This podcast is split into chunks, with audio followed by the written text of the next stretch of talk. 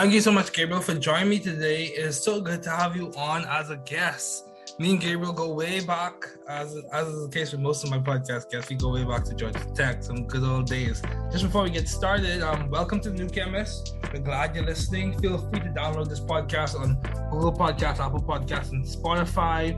We discuss chemistry, which simply put is the science of change, as well as careers, community research, and COVID 19. We're happy you're tuning in. My guest today is Gabriel, and I'm excited to have him on. Just a brief intro about Gabriel. Gabriel is he has earned the stripes. He has worked at Accenture, um, rank, climbing up the ranks to become a senior consulting analyst. Now um, he works on Amplitude. He's also served as a co-founder and as a lead entrepreneur, enterprise engagement manager. So he's definitely earned the stripes. We met at Georgia Tech where he completed a Bachelor of Science um, in computer science, and he's also the founder of Grind Don't No Sleep. So yeah, he's definitely an accomplished young man. Definitely glad to have him on as a guest. So Gabriel, just before, as we get started, what have been your long-standing interest in the field of science? Wow, science. It's interesting. I think when I started life out as, a, as a good old young kid, uh, science probably went to video games. It's probably my first interest. Okay. Video games being what I used to play a bunch, and that's just what I like to do. You know, playing the Game Boy, Pokemon Yellow, Red, you know, Silver, you know, all the way up that all the NBA 2Ks, just that whole world got me interested in seeing what technology was was capable of doing. And so didn't really know what I wanted to do being uh, a young kid. I just knew I was good at math and science, you know, and eventually that turned into a career uh, in the tech world. So I studied computer science at Georgia Tech, graduated with that degree, uh, but then led me to tech consulting so being able to kind of balance out, uh, I guess, the math and sciences of the world into uh, business logic, I think that's kind of where my head's been been going the past few past few years. So yeah, that's that's really good. That's really good. So it's interesting you bring up. It seems like this is a consistent trend. I interviewed a faculty member at Georgia Tech and several other people, and a lot of people talk about how video games led them to become interested in computer science. Yeah. Would you say that was something that was fostered by yourself or by your parents or by your environment? How did that come about? I, honestly, I, I, feel like in you know, depending on the demographic of the audience, it, it, for me, my family background, there wasn't a lot of scientists. There wasn't people in the science field. Um, so we were very humble beginnings. You know, people just kind of blue collar workers doing what they need to do, pay the bills, um, and we weren't really as a family in the careers of the science space. So for me, or any kid, that's probably the easiest way to get exposed to science if you don't have it in your family is video games. And for me, that was my outlet. That's what I did rather than it was either that or play outside. And so if I wasn't playing sports, I was playing video games. And so I think that was like the closest outlet to figure out what science could do, and specifically computer engineering, computer science, which was my first major coming out of uh, coming into college. So that would be my thought. Okay, that's good. That's good. So my question was, did you start off as computer science or did you switch to computer science? Yeah, so I started off as computer engineering. Reason being, I thought I, you know, my dad showed me a lot about computers, mm. and so because I like computers engineering, that sounds like that's what you're supposed to do if you like math and science. And then I started that. Okay. Got into a couple of classes, realized I didn't really care for circuits and, and, and hardware and stuff like that, and quickly I was like, how do I get back to that programming thing that I learned? And my first experience with coding was with MATLAB at Georgia Tech, as many people from Georgia Tech uh, have. CS thirteen ten, I think. Yep, yep, no yep. 15, yeah. 17. Yeah, yeah, something like that. Yeah, we remember the numbers. numbers yeah. yeah. So we learned MATLAB, which was, you know, not necessarily what some engineers would call coding, coding, but it was my introduction to it. And that's when I got excited about it. I had a lot of fun with it, the, the way the computers work and realizing the power behind not just video games, but, you know, algorithms, your, your laptops, you know, anything really, your cell phone, um, TVs, and yeah, the list goes on. Yeah, that's good. That's good. My question to you is, um, and as we unpack this, unpack your career and all the success you've had thus far, um, my question to you is, how did you overcome, or how did you get through to becoming competent and proficient in programming? Because a lot of people stop at it because they're like, "Oh, this is hard. I'm debugging all the time. It's very frustrating." How did you overcome that barrier? Yeah, so it's it's funny because I think my career, and, and you know, I, I want to be clear for anyone listening. You know, today I'm not a software engineer. Today I'm not coding. But while I was at school, I definitely had an interest for it. I definitely had an interest for solving problems. And I think that's what led me to go through all the computer science courses and to start coding things like computer graphics and to code things like audio software or to create Python scripts for robots to dance around and whatnot. Um, I enjoyed the, the, that thought process that it took to to make something do an action in that way. And so I think there's generally an interest that you have to have in wanting to solve problems, but just also the way of how we do it as programmers is sitting at your computer and typing it out. Like if you have that joy, I think that's what really kind of pushed me over the edge of wanting to complete that degree. Now, the reason for me to shift away from sitting at my desk uh, and doing that that joy that I had was that was that itself sitting at a desk. I'd rather be talking with people, collaborating, whiteboarding. And so having a mix of that in like the consulting world is what I was looking for, which I think I found in consulting, and then putting me into a space of, of software um, as a consultant, I guess. So was it hard to transition to Accenture from like the hard sciences to like consulting? Was it hard to transition or was it a very facile transition? So I'd say a little bit of both. And the reason why I say a little bit of both is I, I set myself up in school to make sure that I was finding the proper internships.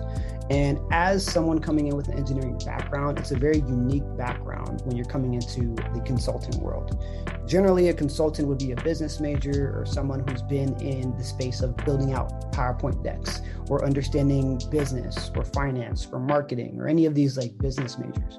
At Georgia Tech, as we all know from Georgia Tech people, we're all engineers. We're all math and science. Everything we do is on the computer.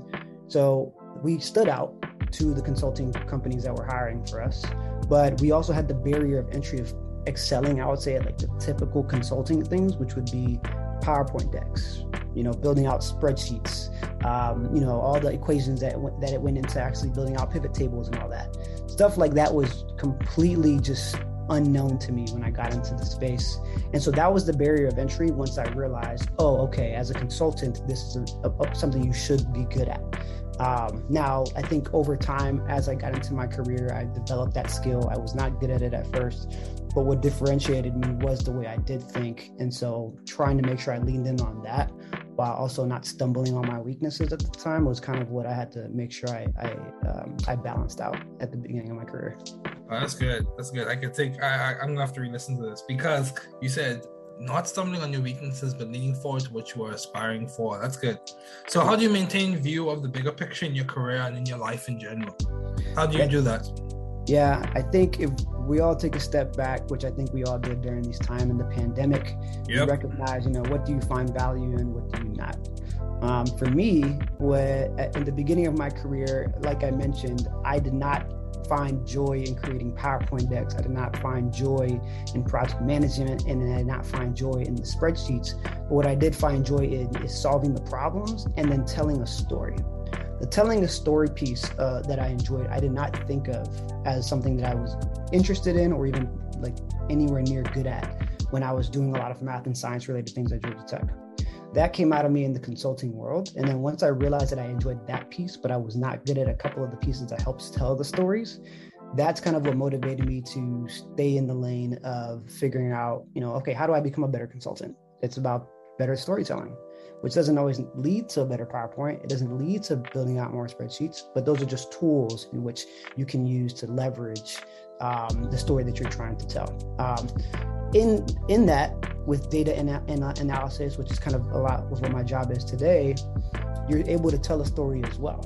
Now, how you gather that information is one way, but how you tell it is another.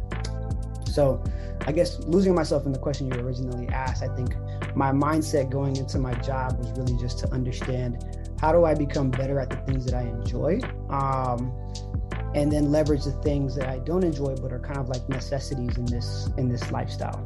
So I say that because fast forward to today, my job requires me to make decks. My job requires me to make spreadsheets. And even in my businesses today, I'm using a lot of spreadsheets to get the data that I want, to do the analysis that I want, uh, to, to help better tell a story. Even in the finance world, you'll find a lot of finance people using spreadsheets to make sure that they make the numbers work for their business, uh, which is another skill that I've had to pick up just as a general entrepreneur and building something out Finance yeah. like the the language to business and that's usually going to require some spreadsheets so funny enough with all that those learnings of how to build up my weaknesses that also led me to now do a lot of that in my day job and i'm pretty decent at it at least enough to have me successfully doing my job today. So it's kind of a blessing and a curse, uh, the path that I went through. But I think the, the learning there is take every opportunity that you have or every season that you're in um, and run with it. You know, like really lean into it and see what you're going to learn from it because you might not need it um, in the next five to 10 years, but something might come up and that one little piece nugget that you took away from that season might be helpful down the line. Yeah. So yeah, yeah. Seeing, yeah. yeah, seeing seeing purpose in what you're going through. That's good. So my question, my question to you is, how are you doing all of this? Like, you are you a serial entrepreneur? Would you consider yourself to be a serial entrepreneur? How are you managing all of this, Gabriel? Tell us the secret. What what's the secret? Tell us the secret. I'm not sure if I have a secret, uh, unfortunately, but I think we're all learning how to do it on our own way. Um, just like you, David, we, we all, you know, especially at Georgia Tech, have to find a way to make do with the time that we do have. So naturally, as a person, I like to find myself busy. I like to find myself moving a lot. I, you know, have been flying around a lot and travel these past few weeks, even uh, along with balancing my day job and balancing um, a business on the side of my day job. So just to give color on what I'm doing. Today, I work at a company called Amplitude. We are a product analytics company. I am an engagement manager on the professional services team. So we help all of our customers that buy our software get onboarded onto that platform. So that is my main day-to-day job is helping product managers get onboarded to our product analytics software. Um, on my night job, let's call it the, the five to, I guess, midnight time job, uh, I, I, I, lead a, a social group uh, called Over the Top uh, with a couple of friends actually from Georgia Tech. But with that with that social group, we're basically amplifying gratitude through celebration. So we plan events and curate events and experiences for other like-minded individuals, uh, entrepreneurs, young professionals that are trying to network, but also experience cool things at the same time. And so I, on top of those two, two, two things, did like five, six, seven other different things in my life. And I had to realize at some point that I needed to narrow my focus on the things that I really cared about the most, at least at that point. So today, what that is, is my job and it's over the top. Those are the two things that I definitely put a lot of my energy in. And then aside from that, I always like to make sure that I'm building up things like um, your spiritual health, your physical health, uh, your mental health, which is another conversation. But I think as long as you're making sure you're tapping into those spaces, um, that's going to help you feel elevated in the other areas that you're focusing on, which in my case right now is my job and my social group. Yeah, that's good. So, all of you been adaptive and creative in the field of business and science. So, you started these companies. What unique flair have your companies added to the business world, or what unique flair have you added to your job itself, um, outside of your, your personhood? What unique flair have you added? The the main thing that I think really took took took off for just myself personally, or what allowed me to take off in my career and in my business ventures and just life in general, is owning up into being my full self. I think being at a consulting firm, you kind of adapt to the environment around you and you think you need to be this corporate self of you that they want you to be. Um, coming as a person of color, right? Uh, my family's Puerto Rican Dominican, I'm Afro Latino. Um, it's easy for you to feel misplaced in, in environments like this in corporate America, not understanding how you should act and I think Accenture did a good job of making sure that they wanted us to, to be our full selves. Now, granted, a company that big, it's hard to see that triple down effect of actually feeling comfortable being your true self. But there was a moment in time where I recognized that there was value in me being me, which was uh, sometimes a very expressive personality, sometimes being very lighthearted, and wanting to have just joy in what we did uh, without having to give you the cool big words. You know, maybe I can make a Drake reference in a customer call. Maybe I can, you know, talk about my weekend candidly and be okay with that. Um, obviously, there's like um, there's pros and cons to that, and there's probably some things you probably shouldn't mention to your your your your coworkers or anything like, oh yeah, I was looking for another job. Like that'd be probably a bad thing to talk about if that was the case. Mm-hmm. But I think being true to myself and my environment at work is what excelled me to now feel comfortable in my own skin. But now, if people also can gravitate towards you and be comfortable with com- talking to you, and now you and that person can build relationships. And at the end of the day, everything in this world is about relationships. Mm-hmm. And if people can't connect with you as a human being, that's going to just take away opportunities for you and for that person. So that's probably the number one thing that's helped me build out um, my career as in, in tech um, and, but also built out my brand in the social group at Over the Top. Because at the end of the day, just to be clear, David, my day to day job in corporate America is one thing, and my social life with this social group, traveling, hitting the world, going out to bars and nightclubs every now and then, or actually just like, you know, getting on a boat and having a good time in Mexico. We all do these social things for the yes. most We all have social lives. And so yes. I am candid in my day to day and talk about what I do. I'll share photos. Um, again, you know, to everybody's discretion but I like to own up to what I'm doing. And I think people connect to that better as a human being than not doing that. So yeah. again, I, I, just want to caveat one more time with your with your discretion, right? That doesn't mean tell everybody your entire life. With yeah. your discretion, just be your full self in these environments. That that's what's helping me out. Yeah, that's good. That's very good. So, how did you seek or find the right environment for you to thrive scientifically and intellectually? So, let's take it a step. Let's go a little bit back a bit. So, you start off in high school and end up in Georgia Tech. How did you know that Georgia Tech was the right place for you? Step one, how did you know that was the right place for you? So I did not have a lot of counseling on schools and being able to go to the right one. I've actually only applied to two schools in high school. Okay. The first one was the University of Miami because my family was in Miami. And that's the only reason why I applied. And the second one was Georgia Tech because I was going to high school in Georgia and my counselor said I should apply to an in-state school that was a good school and that I can get, you know, good scholarships. So that's the only reason why I applied to Georgia Tech. Those are the only two schools I applied to. So I got into both. And lucky, luckily enough, I actually got a full scholarship at Georgia Tech, which allowed me to end it um, and get the education that I got and open up the opportunities that I had. So if it wasn't for that counselor in high school, I would have not been at Georgia Tech and I would not be doing what I'm doing today in the tech world. I'd probably wow. be back in Miami doing whatever I would have been doing at the time. You know, God knows that story, but what I do know now is I, I thank that counselor every day. Uh, I think about that that that story in my head because mm-hmm. if that conversation hadn't happened, I would have probably not be here today.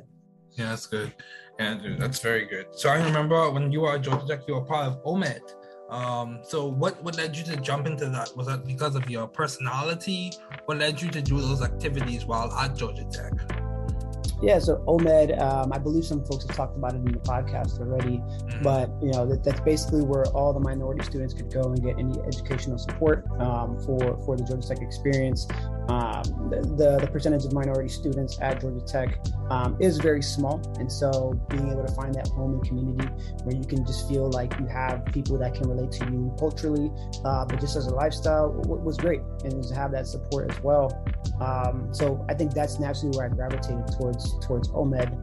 I was originally introduced to OMED by the Challenge Program, which was a program that's put on by, by OMED for minority students the summer before entering their freshman year. And you get prepared in a four week program on how to get a 4.0 or just be surviving in the, in the school um, as, as a freshman student. So that basically led to my lifelong friends that I have to, even to this day.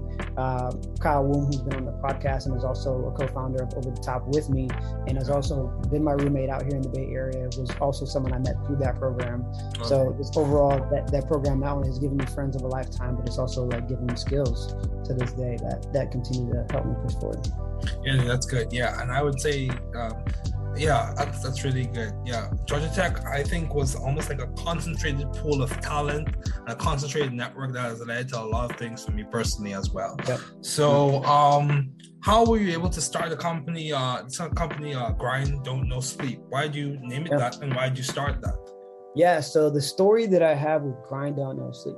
First, a lot of you might ask, "Oh, that that grammatically is incorrect." That is correct. That it's grammatically incorrect it was my freshman year of Georgia Tech, and I interned at Procter and Gamble in the summer.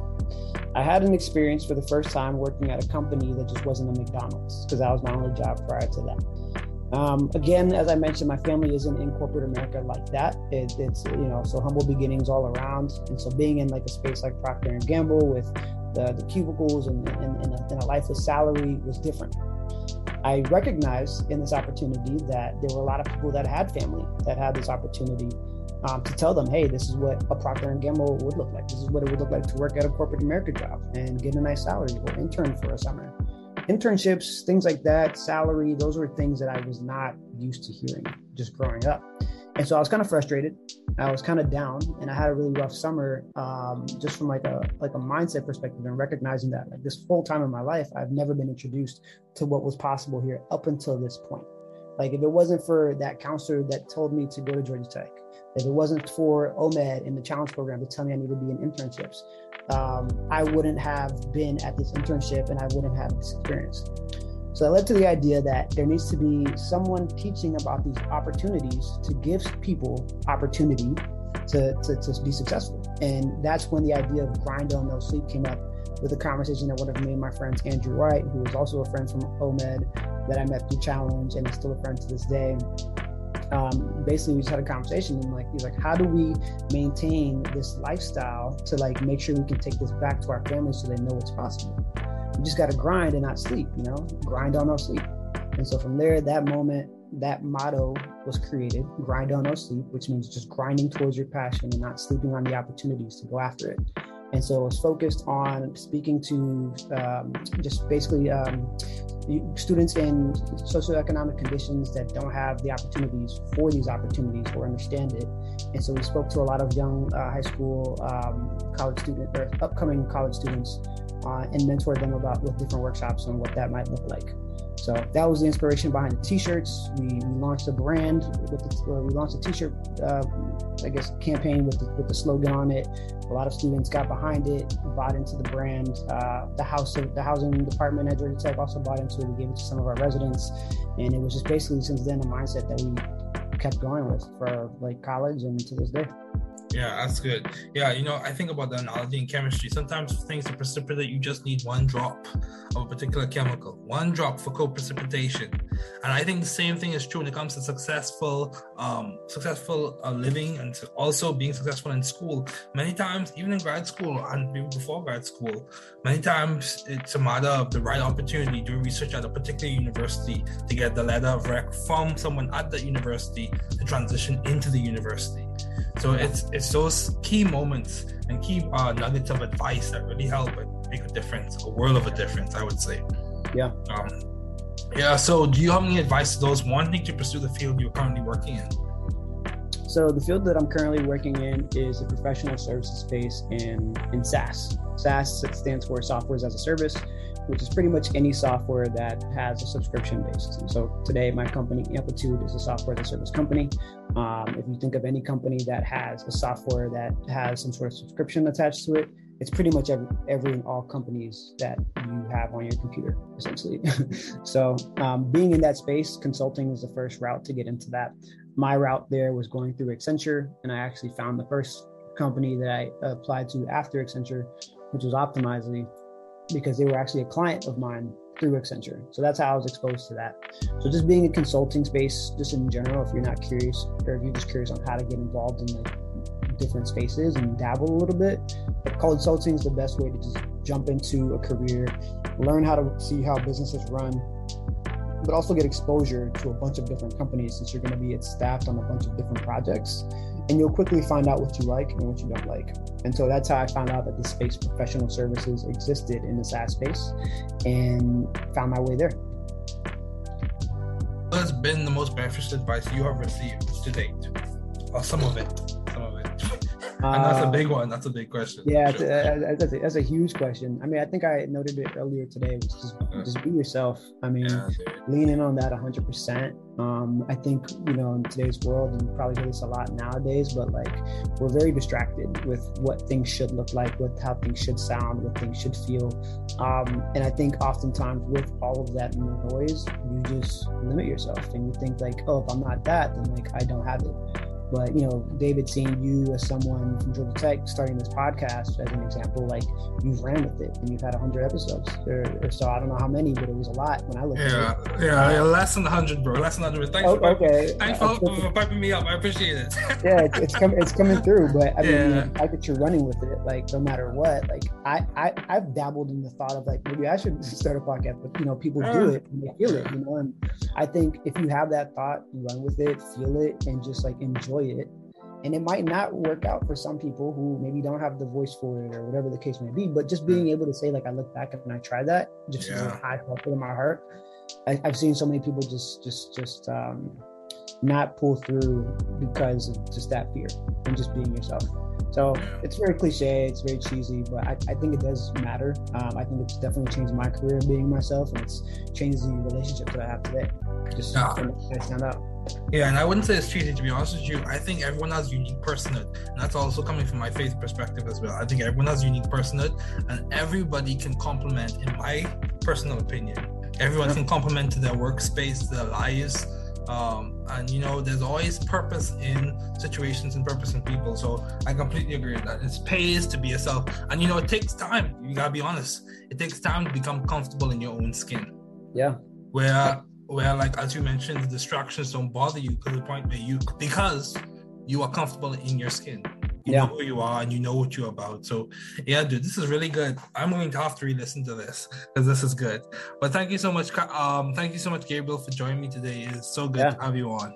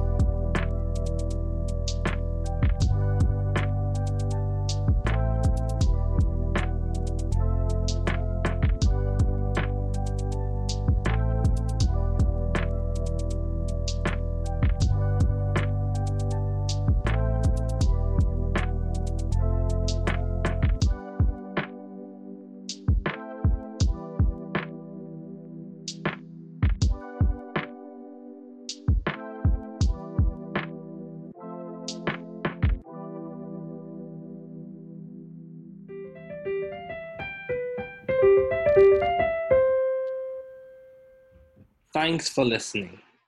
We're glad you were able to tune into this podcast.